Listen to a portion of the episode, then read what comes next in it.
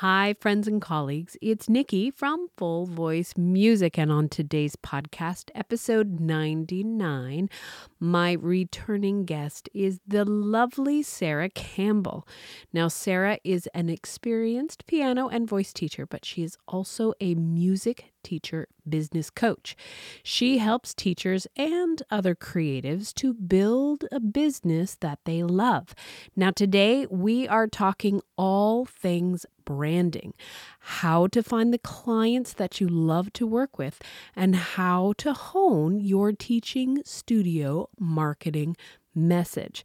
Now, before I welcome Sara onto the show, a few friendly reminders and a big thank you to you, the listener. We are now well over a 100,000 listens. If you could take a quick moment and leave a review, well, those help us so much. And do not forget to connect with me on the socials. On Instagram, you can find me at the full voice. And I love to share behind the scenes and all the fun in my teaching studios. Now, next Friday is a very special episode. We are at episode 100 and it's Freebie Friday. So I am sharing a wonderful holiday singing activity from our new resource, Oh Christmas Tree. And I have lots to tell you about that, but I'm going to wait till the end of the show. So, without any further ado, here's Sara. Welcome back to the podcast, my wonderful friend, Sara Campbell. How are you? Nikki, I'm so glad to be back. Oh, this is going to be so much fun today. I'm excited. We have a wonderful topic today. We're talking all about branding uh, your studio, branding and, and honing your marketing message, something super important. Uh, but before we get into that, I do want to ask how are all things in Sara's music studio?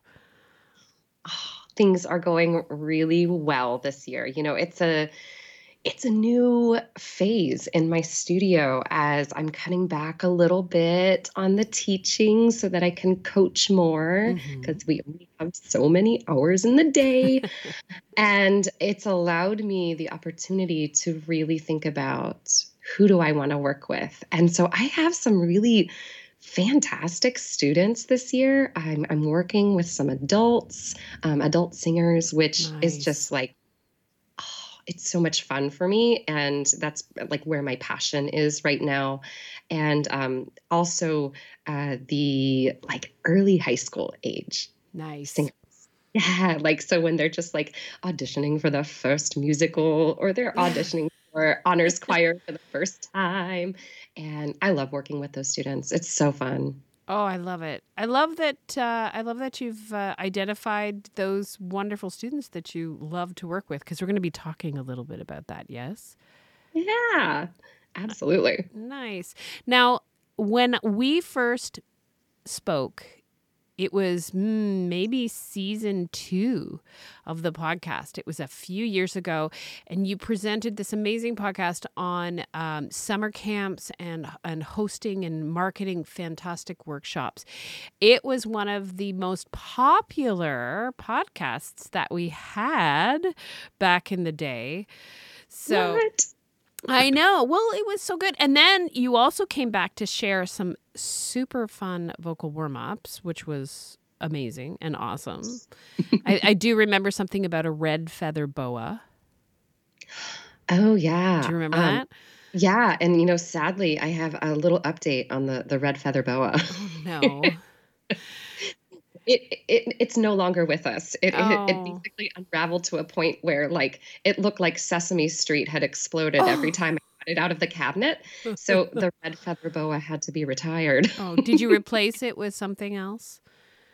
I use um scarves. Oh, now. Oh, nice. But nice. I do want to the, the boa back. So next, you know, maybe I need to hit up a Halloween store before they close and uh, see if I can find a cheap boa to bring back into the studio. Oh, perfect. Perfect. I love that. Okay. Well, let's let's dive into this very important topic. Um, and I just wanted before we get started, I wanted to share with you. Um, uh, this is such perfect timing because I just had a teacher reach out who is. Um, has been teaching kind of part time and really enjoying it. But now she's like, no, this is something that I want to do. I want to do it more seriously. And where do I start? And I thought, well, this is a good podcast for her to listen to because we're talking really about finding out who we are and who we want to serve and how we want our our marketing message to be cultivated so that people can really understand who we are. So, let's get started for somebody who say is like not sure, like they've heard the word branding, but maybe they don't know how to apply it to say a, a small music studio. Can we start there? Ah, that's a great place to start. I'm so glad that you brought that up. So let's talk about the word branding, mm. right? Because I feel like it's kind of a weird, like icky word. It feels a little dirty, like because it feels very salesy when we mm-hmm. look at the word branding.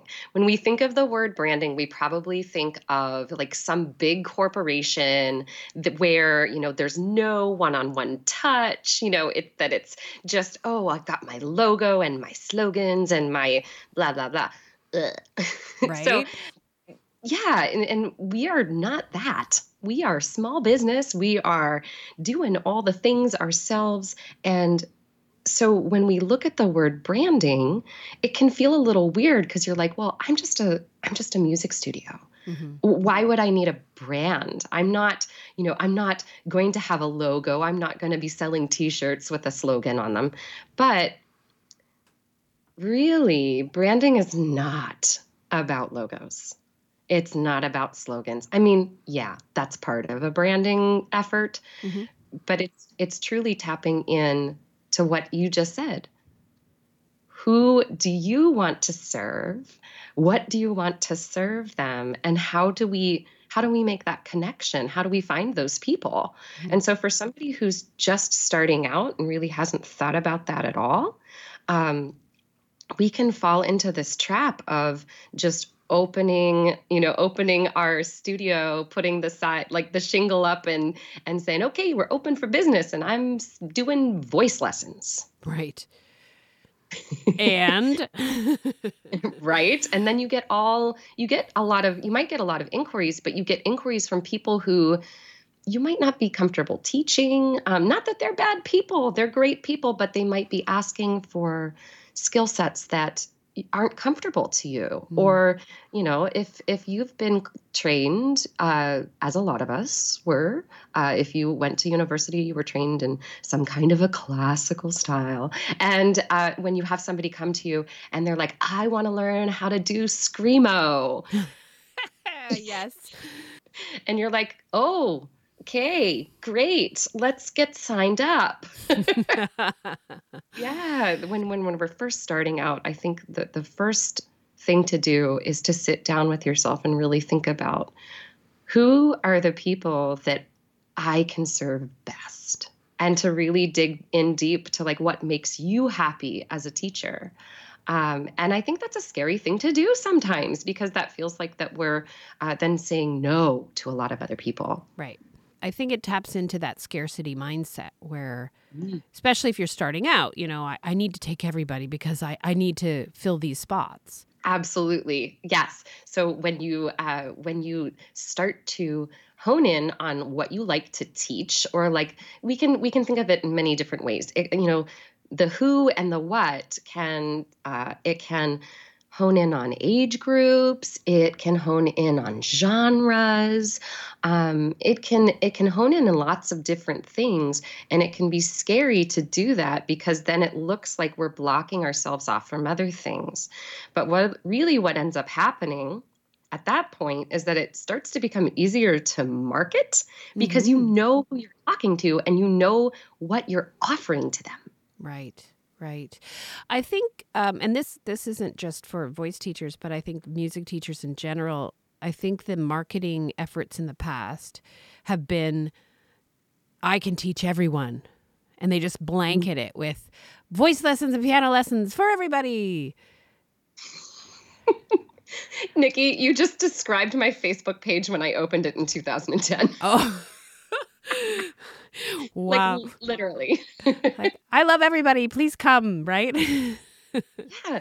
And it's wrapped up in, like you said, the scarcity mindset. It's wrapped up in some fear that if if we say that I don't teach everyone, which is not okay. I'm not saying that's what you need to go put on your marketing page. That's not a good way to phrase it. Good point. But when we release that expectation that we teach all ages, all levels, all genres, when we let go of that, it sometimes feels like what we're saying is, I don't know how to teach this, or I don't know how to teach that. Mm. And it's this fear of admitting that, hey, guess what? I am specialized. And that means that I may not be that screamo teacher. I may not be, um, you know, able to teach a German lieder. Oh so- my gosh, that's me right there.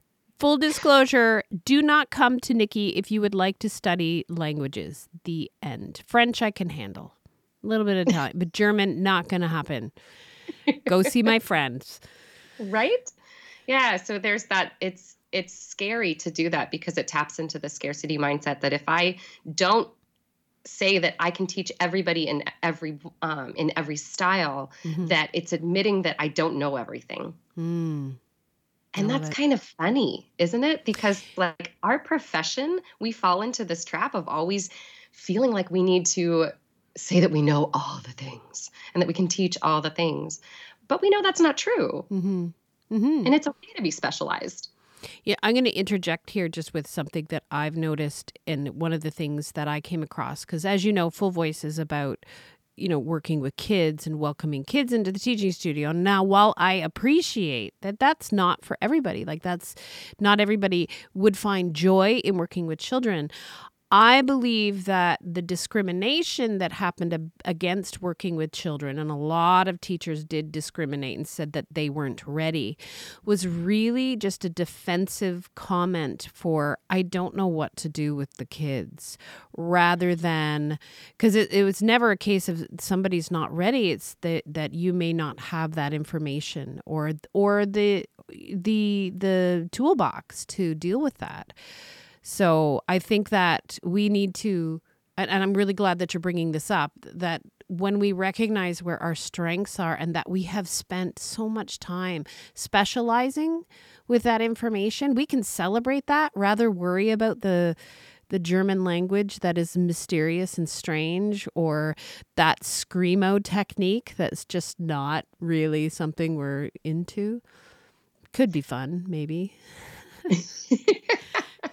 I I love this. The that first step of like you said, celebrating what we're good at mm-hmm. is a scary one and i think part of this ties into so you mentioned the um, you know that that time period and i and I have to say, I think that that time period is starting to shift. I don't see as many teachers going, "Oh no, you can't teach voice until you're 14." You know, you're right. No, you're. It's true. The conversation has definitely changed. It has. And when I was little, I remember very vividly. I think I was 12 years old at the time, and I had been doing um, like a professional children's choir. And this was not like a show choir. This was like really beautiful music. I had done um, i had been in the the children's opera chorus for knoxville uh, opera company which was fabulous. And i when i went out to seek private lessons i was told no. Mm. and so i had to wait a couple more years. And i patiently waited but you know man Well, it's true. It's true. I have a I have a, uh, a, an adult student in my studio right now whose singing is just something that brings them joy, and it was the same thing. It was actually her mother was the voice teacher who said no. She wanted to oh. take lessons, and I have to tell you, people, there's trauma. There's trauma with that, you know. So be careful. be careful because again it's not i think it this is the beautiful thing as well. We have this amazing opportunity not only to celebrate our strengths, but also celebrate our colleagues that are talented in other areas. right so i i don't teach upper levels of conservatory but i have a wonderful colleagues that do and i am happy i am more than happy to send somebody along um, I have colleagues that, again, specialize in languages, or colleagues that d- are really great piano teachers who also teach voice if they're looking for that kind of dual, kind of same teacher thing. I, there's so many of my colleagues that I love to refer to. We can't teach them all.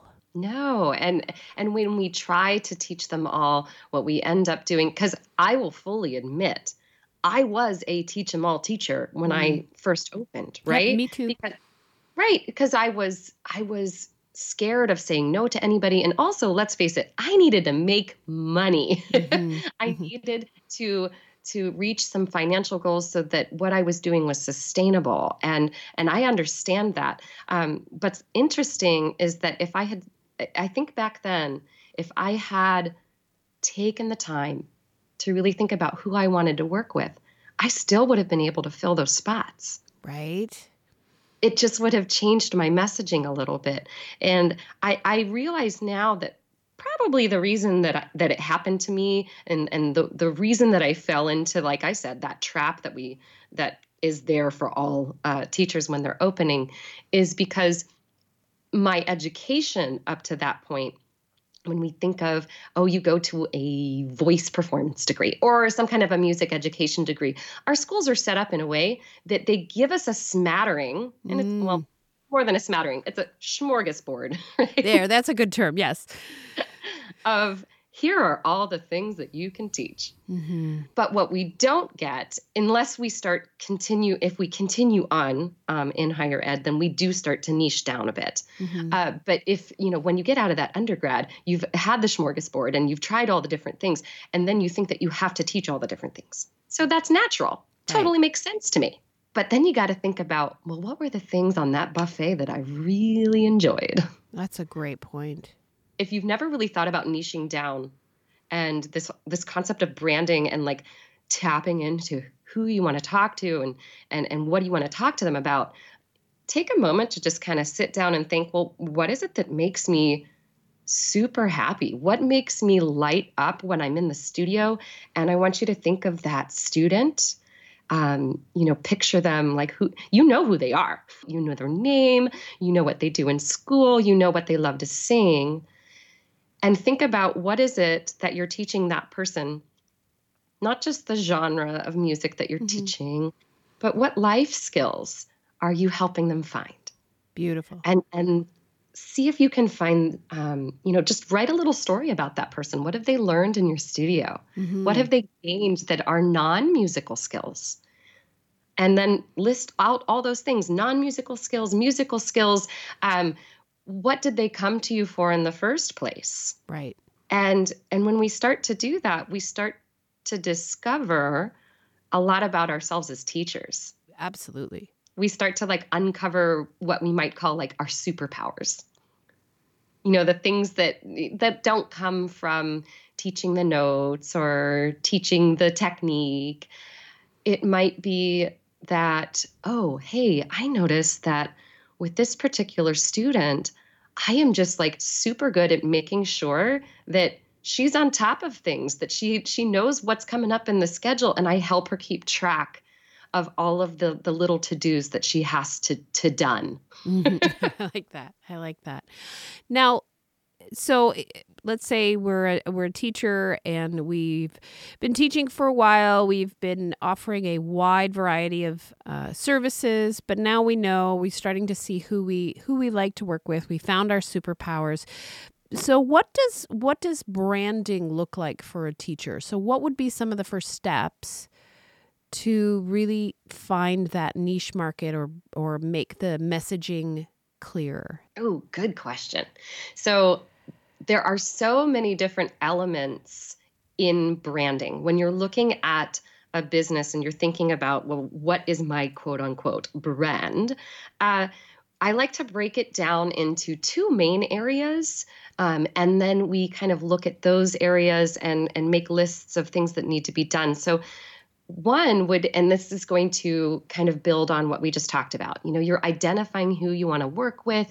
You're thinking about what do i provide for this client? Um, what did this client want from me when they came in? Like what you know what was their pain? Why did they reach out to me in the first place?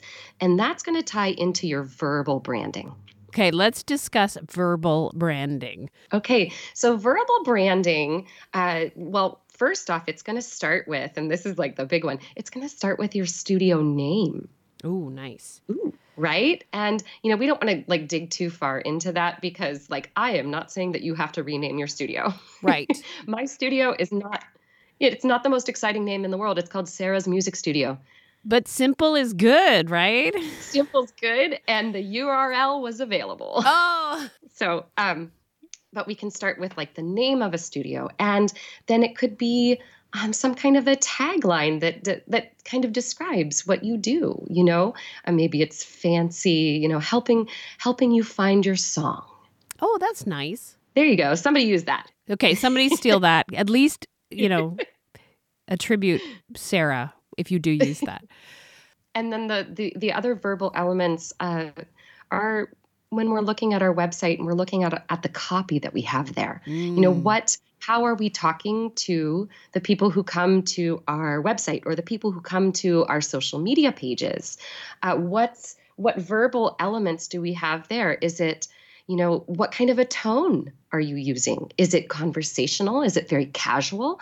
Or do you have a more professional studio and you work with people that are like really high level singers? You know, then that's going to change the verbal aspects that you're using on your page. Mm-hmm. And so, you know, that developing, I think the verbal aspect is where people get stuck because uh, we we get bogged down in trying to find the perfect sentence and the perfect call to action and all of those elements. Well, and I think too, we're trying to be clever and sometimes the messages get garbled. I totally understand the garbled message issue because if we try to include like that when when that happens to me, it's because I'm trying to include too many things ah. in one sentence, mm-hmm, mm-hmm. and I, and and that's me falling back into old habits of the do all be all, right? right. And so the and then when that happens, I have first off I walk away from doing copywriting at that point because I'm probably too tired to come up with anything clever. So I take a break and uh, then I come back with fresh eyes. Do you ever do you ever run your copy ideas uh, uh, you know, by a colleague? Do you ever get people's opinions? Absolutely. So I have a couple of groups that I'll go to um, with copy and to, to get feedback to say, is this clear? Does does this make sense? Uh, does it speak to the person that you know I want to work with? Mm. And it's nice to get feedback from somebody else because we work so hard at developing our language that we just really can't see the forest through the trees. That's a good point. I, I know that I get frustrated too with writing, um, and and I also get frustrated when I when I share my copy and people are like, I don't know what you're trying to say, and then you know you have to go back to the drawing board, and it's it's depressing.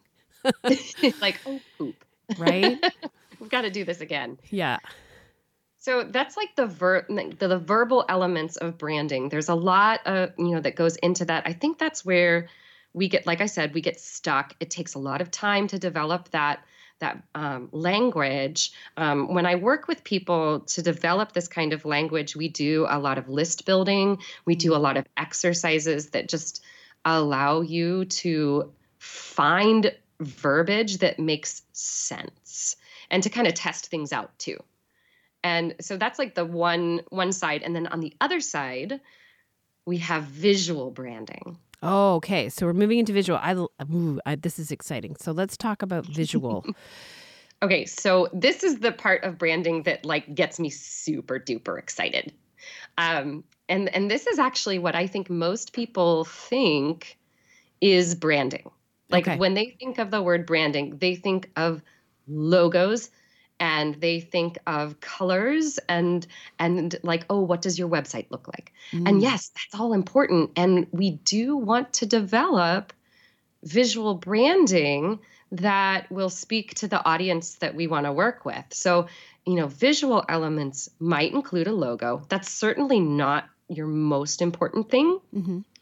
Um, and uh, you know logos can change over time. Uh, logo development if if that you know if working with visual elements is n- not your strength um, don't get bent out of shape trying to come up with like this amazing logo that has a million different aspects in it. Simple is best. Mm-hmm.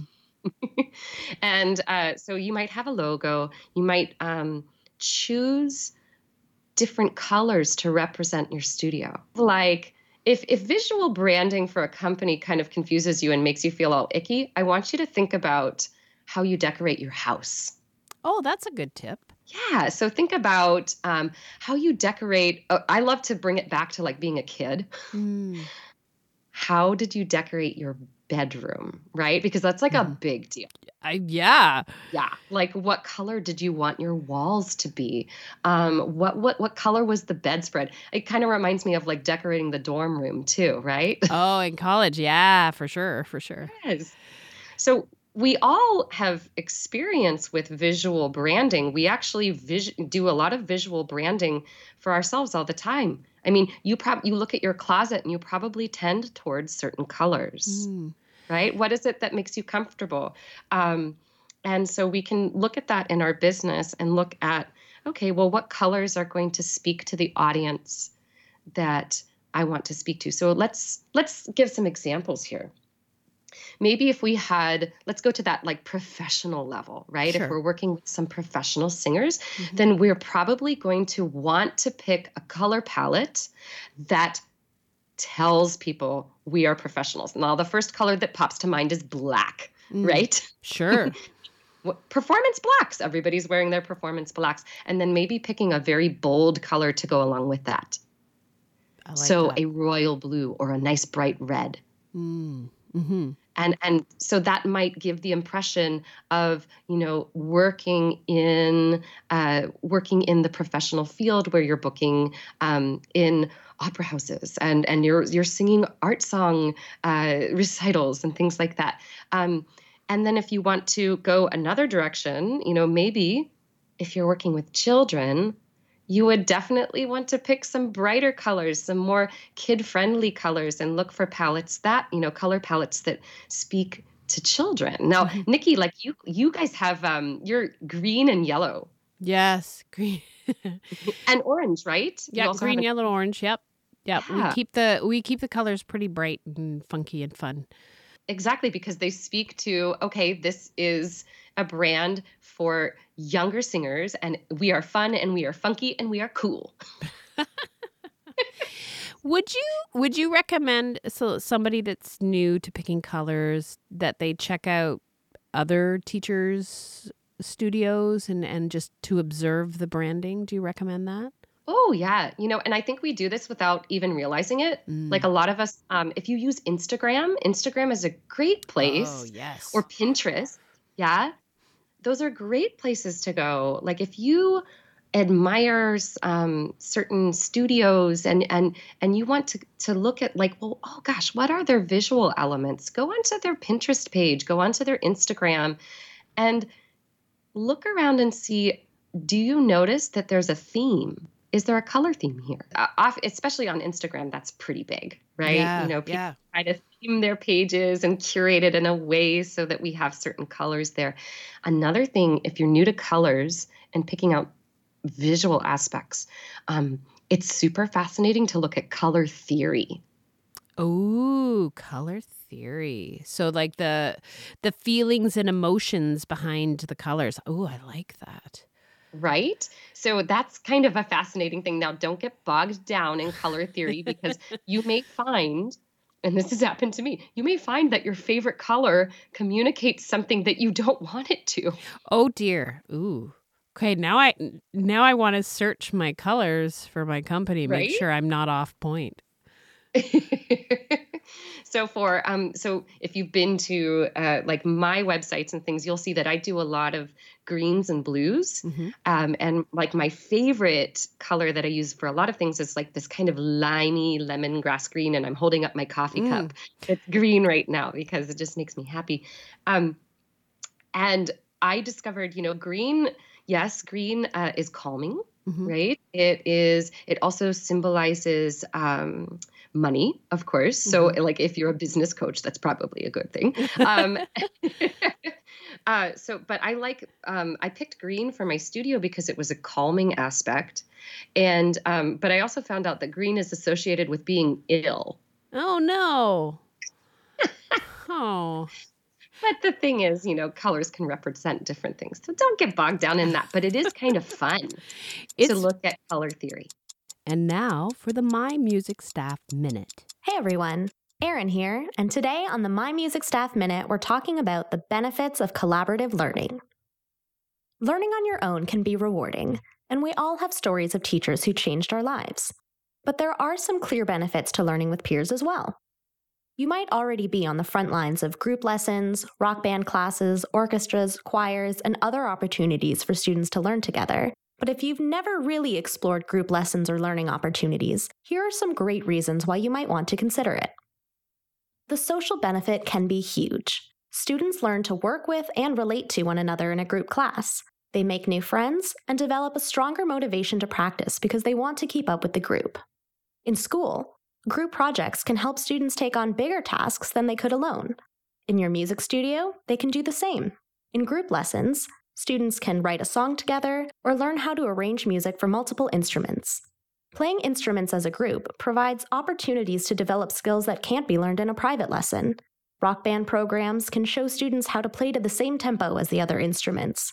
Choirs teach students how to sing different components at the same time and learn harmonies. Group piano lessons help develop performance skills when playing in front of others. Group lessons are also great for revenue. You can charge less per student for a group lesson than you would for a private lesson, which is enticing to parents. However, with more students being taught at the same time, you can earn double, triple, or higher. For example, if you charge a private student $75 for a one hour lesson, you're earning $75 during that lesson. If you charge $60 per student for a one hour group lesson, and you have three students in that lesson, you're earning $180. That's more than double. With My Music Staff, you can manage both private and group lessons with ease. Try a 30 day free trial today at mymusicstaff.com. And for more tips and tricks, tune in next week to the My Music Staff Minute, exclusively on the Full Voice Podcast.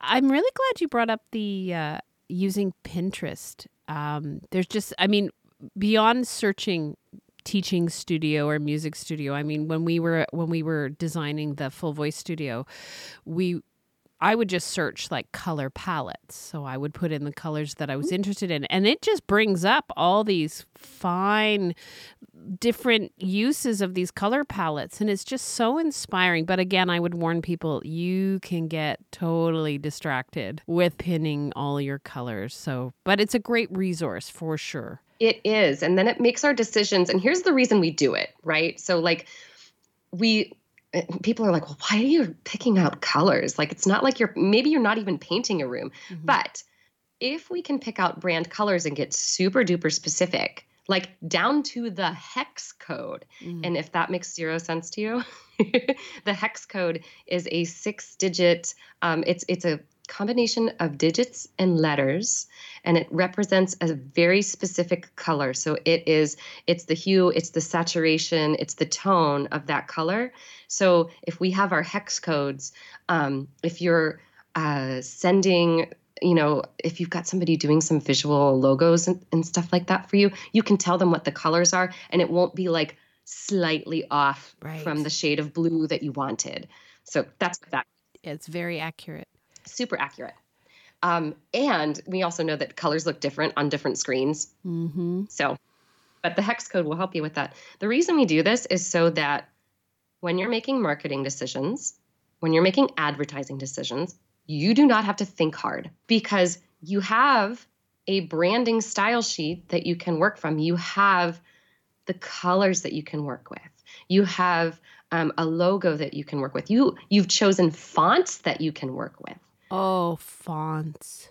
we could have a whole podcast about fonts. yes, I have a love hate relationship with fonts. I mean, I have found fonts that I love, but every once in a while you have to you know, find a new font and um I, I I get that. I was super excited. Like this is just me getting excited about visual branding, but last week when I logged into my Canva account, I noticed they had added new fonts and I was like, "Yes!"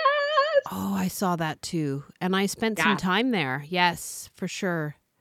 And it's interesting yeah. too cuz uh, uh, fonts can you know, we're joking about fonts, but honestly, uh, fonts can make or break your marketing message. It's they say yes. so much. Yes, they communicate a lot. I have a colleague who always sends me emails using Comic Sans. right? That is so funny. I was like, I feel like you just read my mind because I was going to say I had a Comic Sans moment earlier in the week when I, and I, am going to say something very personal. And Brad, if you're listening, I'm sorry. so that's my husband. Um, oh, no. We Oh, it's so funny. So we have a family farm here, and we had some letterhead that needed to go out uh, for like some announcements going on, and I realized this is an old. It was an old uh, oh. logo, and I realized that our address was listed in Comic Sans, oh. and I was like, "Oh boy." For those anybody who's listening who's like what are you guys talking about? Comic sans is a very common font that is used in comic books and in cartoons. And that's exactly how it reads. It's curvy and rounded and does not read business person at all. So if you've used it we forgive you but pr- please don't ever do that again right. yeah. So that, I mean, those are, in a nutshell, those are the visual things. Like, so, like, just a quick recap of those, because we mentioned please. a lot of them, mm-hmm, right? Please. Yeah. We've got colors, mm-hmm. right? And we want to have a nice palette that communicates to the people that we want to work with. And it also should be something that makes you happy don't pick out colors just because you think that they're colors that are going to make somebody else happy. All of this branding needs to start with you, right? Because you're point. the boss. Good point.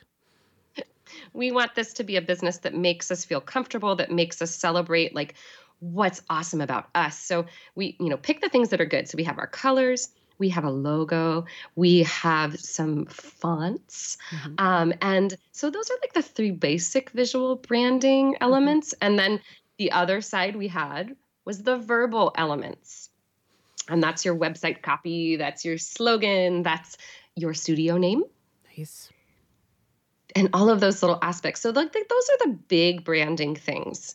And uh, so we can kind of put them into two camps. I have a question for you. Sure our our branding needs to also be in our elevator pitch. How how do you coach your your clients when it comes to them speaking about their businesses? Okay, so I love that. This is great. And um, this is actually one of the first processes that I lead people through.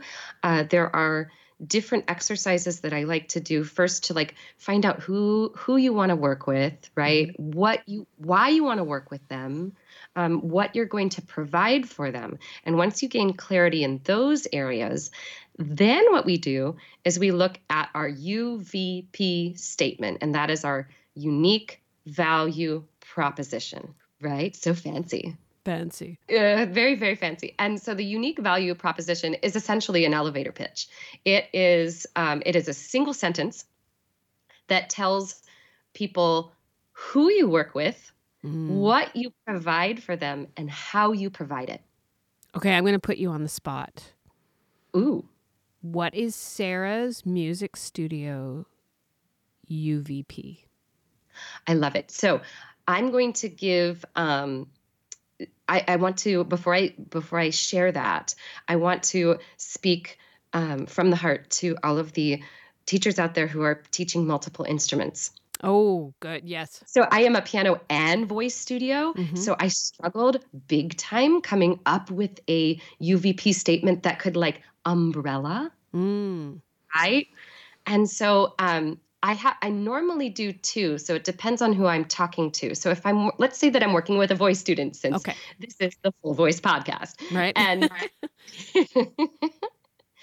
and so I would say to people, I work with singers who want to improve their performance technique so that they can get out there and nail the audition without feeling ill prepared, scared, or nervous about not sounding good. Ooh. And so that taps into it doesn't notice that it doesn't say anything about age, Mm, okay. right? Because I didn't want to be very specific about that since I work with both um, adults who do like a lot of community theater hmm and I work with uh, students who are in middle school and high school. hmm And so, but what I looked at was okay, what do I normally help them with? Right. I help them land that role. hmm right? I help them get their foot in the door so that they can go to the audition and that they can land that role. And then the next step is helping them create the character. And so that might be my UVP statement when I'm trying to bring somebody in. Nice. Okay. I know that I have a lot of listeners who are also piano teachers. So Yeah. can I ask what your UVP is for your if somebody was asking you about piano lessons? Oh, sure. So I like to think of what are my favorite piano uh, students to work with, right? So my favorite, I'm just going to give you a little detail about that, and then Mhm. I'll I'll say the statement. Perfect. My favorite students to work with are actually transfer students. I'm that weird teacher. Oh, wow. Okay. So this taps into this taps into uh, a pain point of mine Mm. as a kid. I quit piano when I was 14. Oh. And I came back to it. I came back to it when I was 17. And it's not like I stopped music. At that point, I mean, I was still playing a ton. Mhm. Um, I was accompanying the choirs, I was Right. doing all these things. But I quit because my teacher wouldn't let me play Phantom of the Opera. oh.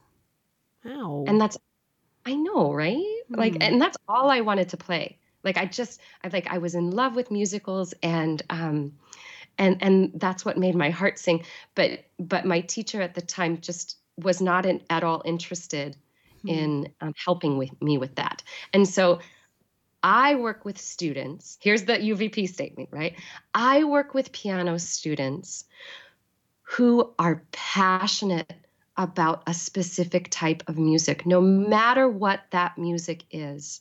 I work with students so that we can ignite that passion and fuel that passion so that they will continue to go to that bench for the rest of their life. Wow, that's a great UVP. because that's the teacher I needed when I was Mhm. 14 years old and now I have I have the unique opportunity to be that teacher for other kids. Okay that i thank you so much for sharing that. I think that is so helpful. And for my listeners i i know that this is this is a lot of work. This is a lot of reflecting on our life experience in music our working experience with the students that we have and then also looking into the future to where we want to be. This is an enormous amount of work and i really appreciate you allowing me to put you on the spot like that. Those are beautiful U- uvps um, i have a, i have a couple of other questions though.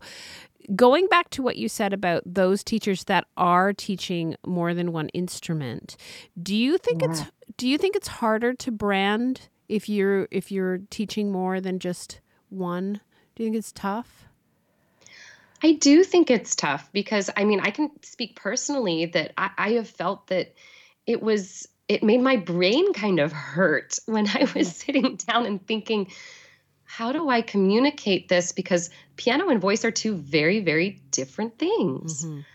And so I um, I know that there are different theories out there uh, with branding that you should be able to kind of umbrella, uh, you know, and come come up with some kind of a statement that speaks to everybody that you might work with, Sure. or it's it's more about like, well, you need to just pick one, Mm, and that can be scary. sure Um, and so I'm kind of going against the grain and saying you don't have to pick one. good good and, and and give yourself permission to pick a couple and if you teach a couple different instruments give yourself permission to come up with a uvp statement that speaks to each instrument mm-hmm. and then what you can do and this is what i do with my clients like because I, ha- I have a lot of people I work with that teach multiple instruments, which is cool, mm-hmm. right? Sure. It makes me want to learn another instrument. I really want to learn to play guitar someday. It's on my bucket list. bucket list. Okay anyway, um, what we do after that is we look for what I call the through lines. What are the connections? What are the through lines that go from this type of client that you work with to that type of client that you work with? Do you see similarities? And how can we communicate that? Like, what language would help us tie those together? That is a, that is a great tip I'm I'm just I'm just thinking how how much work is necessary to make this happen, but it's so important. It, it, like reflecting on on our experiences and where we are. Now, I have another personal question and thank you for letting me put you on the spot again and again and again. When you made these changes in your studio, so you you were st- saying that you started as the I can teach everyone and anybody teacher. So this is a two-part question. First of all, did you end up having oodles of students and experiencing teacher burnout? Okay, so 100% uh, yes. Um, so what ended up happening is, and I did not realize it at the time, I, and, and, this is me looking back and going, oh wow, this is why I was burnt out. Mm. I was teaching, I think at the height of my studio, 45 students. Right. Every week, which is a lot. Um, it's an enormous amount. It's a huge amount of people to see every week one on one. And what I found is that because I had so many different types of students, it meant that I had I had to pull so many resources every week and I had to be familiar with so many different um, books and exercises and activities that I it was just like crazy teacher burnout because when I had when I was constantly having to pull resources, I was constantly in research mode. Mm. And instead of application mode. Right. Right? And so having to research every week just got really tiring and when when I started to like niche down and think about the people that I really wanted to work with, then that allowed me, it's not like I'm not doing research, but it's much more focused. And it also allowed me to lesson plan in a way where I could batch. Nice. I could. Isn't that wonderful? That is uh, wonderful. Uh, so, I mean, we talk about uh, it, has been a big thing to talk about group lessons, right? And that's actually what I was here talking about the last time we did a podcast together. That's right. Um, because it's like working uh, work smarter, not harder. Mm-hmm. Well, you can if you like have specific people that you work with, then lesson planning becomes easier because you can think of a group of people rather right. than 10 very very very different people. That's a brilliant point. Thank you for sharing that. When you when you started to niche, when you started to to pare down and really hone your message, what were the immediate changes other than less research? What other what other immediate changes did you notice? I noticed that I spent less time responding to lesson inquiries. Oh. It is because we all know that that takes that takes a lot of effort. Like I don't so I am um, I am very much an introvert, mm. and it takes a lot of energy for me to um, to interact with people that I don't know and you know once i get to know people and i'm working with them then i feel very comfortable. But it takes a lot of energy to be putting yourself out there all the time and, mm-hmm. and, you know getting on the phone with people and answering emails. And if you're working with a lot of different types of people and different types of clients then that means that you know when when somebody sends an inquiry to you your response has to be different every time but if you're if you Good know point. who you're working with and you're working with like a couple different types of clients, then you can start, you know, coming up with a template, coming up with like this is my speech, this is my spiel that I use every time this, you know, this type of a vocalist comes to me. And so it helps us get really clear about inquiry processes and onboarding processes. And I think that's the thing that that felt the best to me. Mm. For the record, I'm an extra extrovert, but I find the onboarding process rather exhausting. Mm. So I think I love that you pointed that out, but I totally agree with you. Handling inquiries and responding, it's uh, when I when those emails come in. Sometimes I'm just like, oh, when am I going to be sitting at my computer? You know, when am I gonna when am I gonna find time to actually talk to this person on the phone? Yeah.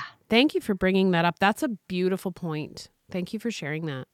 Oh yeah, and and you know what's nice is that it also allowed me to uh, strengthen my connections with my like uh, local teacher networks mm. and uh, not that there's like a group that but i have a i have a list i have a word document that has a list of all of these piano teachers and voice teachers and i had reached out to them and asked them what do you specialize in oh brilliant i i felt guilty before and this might be where people kind of get like stuck um, you feel guilty saying oh no i'm sorry i don't teach people like you that sounds mean, doesn't it? we don't want to be a big meanie. That could be your tagline. I don't teach people like you. it's like the worst branding tagline ever. I kind of like it. Um, if you ever need like an assistant coach, just let me know. I'm on it. Okay, that would be great but uh, you know so we don't want to be mean and so that's why i have that list mm-hmm. so that when somebody comes to me and it's like they're looking for lessons piano lessons for five year olds you know and i don't teach I, have just decided I, I, no, I no longer want to teach very young beginners mm-hmm. um, i can send them i have like two or three people that I can send them to, and I can say, "Oh, thank you so much for inquiring. Um, I am not uh, teaching beginners right now, um, you know, and I say right now because I know that I may want to change my mind in the future. I like to be flexible. Oh, that's um, a good point. Thank you for bringing that up. the The messaging doesn't have to be severe; it can be friendly and yeah, yeah, good for yeah. Thank you. So you say like I'm not I'm not accepting any uh, something something right now, but I have a fantastic colleague who I think you would really love, and here's their information. Oh, Beautiful. So you're you're honoring your boundaries and your vision for your studio and you are celebrating your local colleagues. Win win.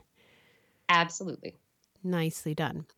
I would like you to tell everybody you have a branding boot camp and you're going to be doing this throughout the year and you've got one coming up as well. So let everybody know about this wonderful offer. So for those of you who are just recognizing that you need some guidance in uh, branding your studio, Sara's here to help. So tell them all about your course.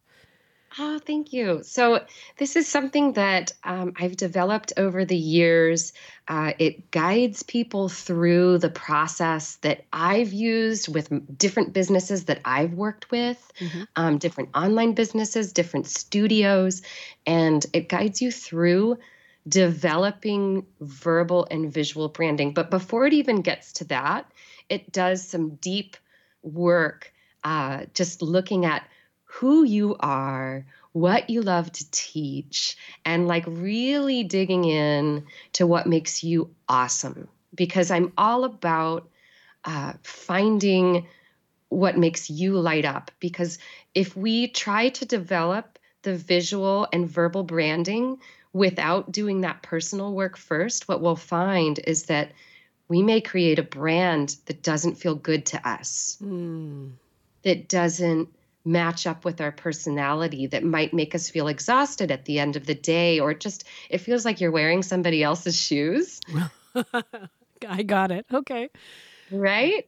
So uh, we do we do a lot of work to kind of tap into you know what makes you unique as a person, and um, we we tie together our personal values with our business mm. because when we, we so we do a lot of value talk, and sometimes we think that personal values and business values are different, but they're not. And when we start to realize that, like it's, I remember when I did that work with I, I have two coaches I did work with um, on that. And when I realized that my personal values were my business values, I was mind blown. What a what a observation to make.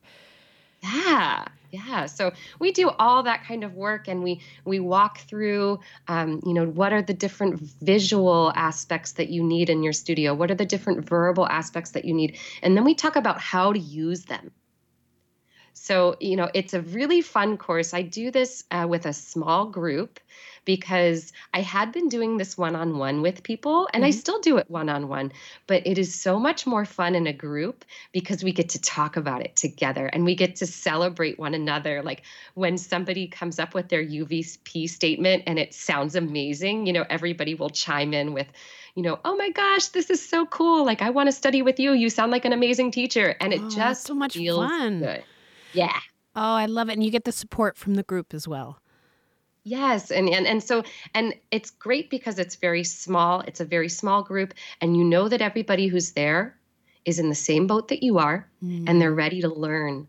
And so it's just a really healthy learning environment and that's what I love about small group coaching. Oh, this sounds so much fun. I'm going to put information on the uh, podcast page as well as in the podcast notes. So if you're listening to this and you go to the notes of the podcast, you will find a link to Sara's wonderful course and all of Sara's information. Now, I can't let you go until you tell us dun, dun, dun, dun, warm up of the week. And now the warm up of the week. So the boa the boa is dead, but what have you been doing? what have you been doing with your singers uh, in your studio? Okay, so I can thank you for this, Nikki, because oh, no. I have been using the pumpkin spice worksheet. Oh, those are those are fun. And I have been using it with my adults really? and my kids. Oh, okay. Do tell. Uh, do the adults okay. enjoy it? They do because, you know, pumpkin spice is this like, it's either you love it or you hate it. So right? it, it, it starts this great conversation about whether or not they like pumpkin spice. and then I use it as a, um, so I use it for sight singing. Okay. And uh, I use it as like a solfa. Oh. Exercise Okay. So we play with the words, which are fabulous, which go over like all of the the ingredients in pumpkin spice. But then I challenge them and I say, "Okay, can you solfa that?" Oh my gosh! And can they? Most of them can. I'm what? so proud of my students. They've been working so hard. Full disclosure: I'm sitting here going, "Okay, what? Mm, that would be dough." And I wrote the thing. oh, that's awesome. I it's really I uh we were talking earlier and I was the one of the challenges that I found with the pumpkin spice. So if anybody's listening, pumpkin spice song was the freebie Friday just a few weeks ago. It is a harmony part singing exercise. There's so many ways to engage with it, but one of the things I noticed for the teacher, me, so I'm singing one of the parts and I'm trying to play the other part for my student while still focusing on listening to what they're doing and also was trying to tap the rhythm and it, it, was embarrassing. It didn't end well for me. My student was fine, but I was not. So there's lots of challenges there.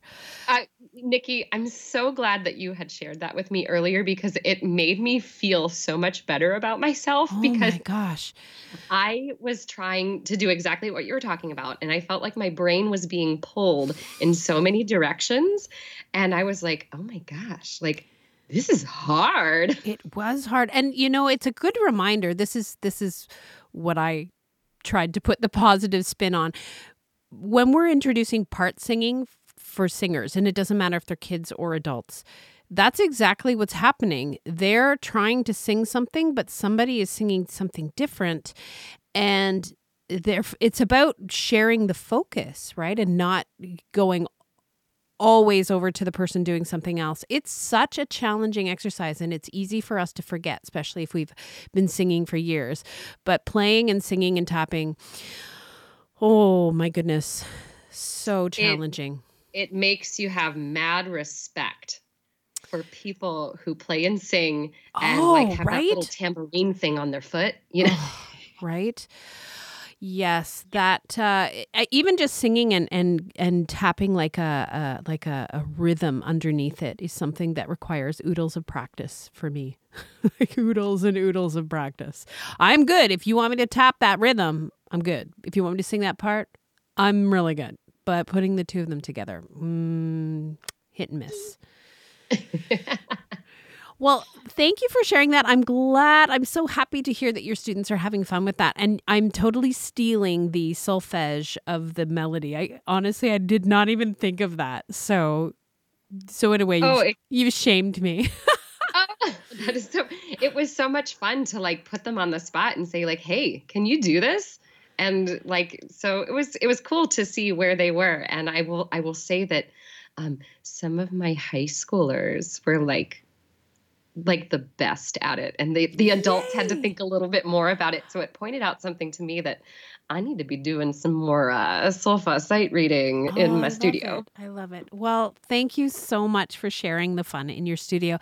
And this conversation has been so good. And I know that there's so many listeners that have a lot of a lot of takeaways. Um, and uh, as always, I will have you back because this is there's so many wonderful topics that I know you have so much experience on. So thank you so much. So for those of you who would like to reach out to Sara and learn more about her studio and her offerings, please check out the podcast page. Sara, I am wishing you uh, just an amazing day. And thank you so much for sharing your passion and your journey as well with your teaching studio. Nikki, thank you for for having this beautiful platform where we can make these connections and and share our passions and about teaching and being business owners. It's just it's fabulous to be here and I always look forward to those Thursday nights and Fridays when those uh when those new episodes drop because oh. you bring some great people on. well, thank you. You are one of those great people. Thank you so much. A very special thank you to Sara for that wonderful interview. I love talking about those things. Now, Sara has kindly given me a discount code for podcast listeners. Now, she only has a few spots left in her branding boot camp. But if you are ready to make uh, a commitment and you're looking for help to build your business, there's no better person to work with.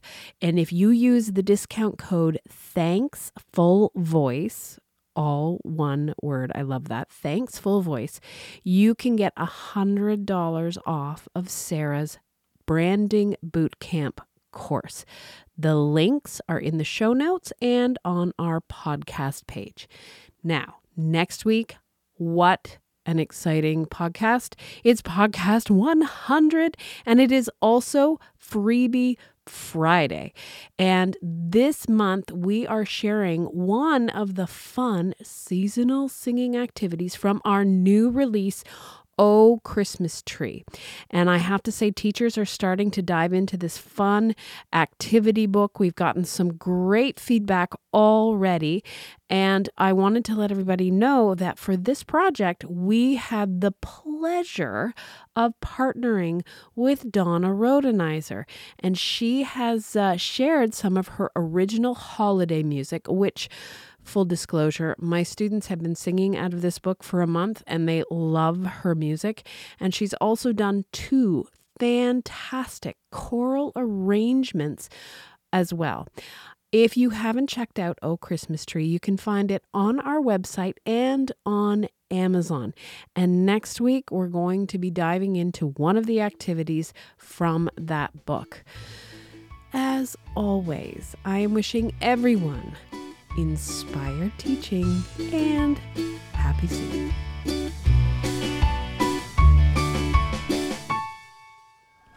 May my canoe music. Canoemusic.ca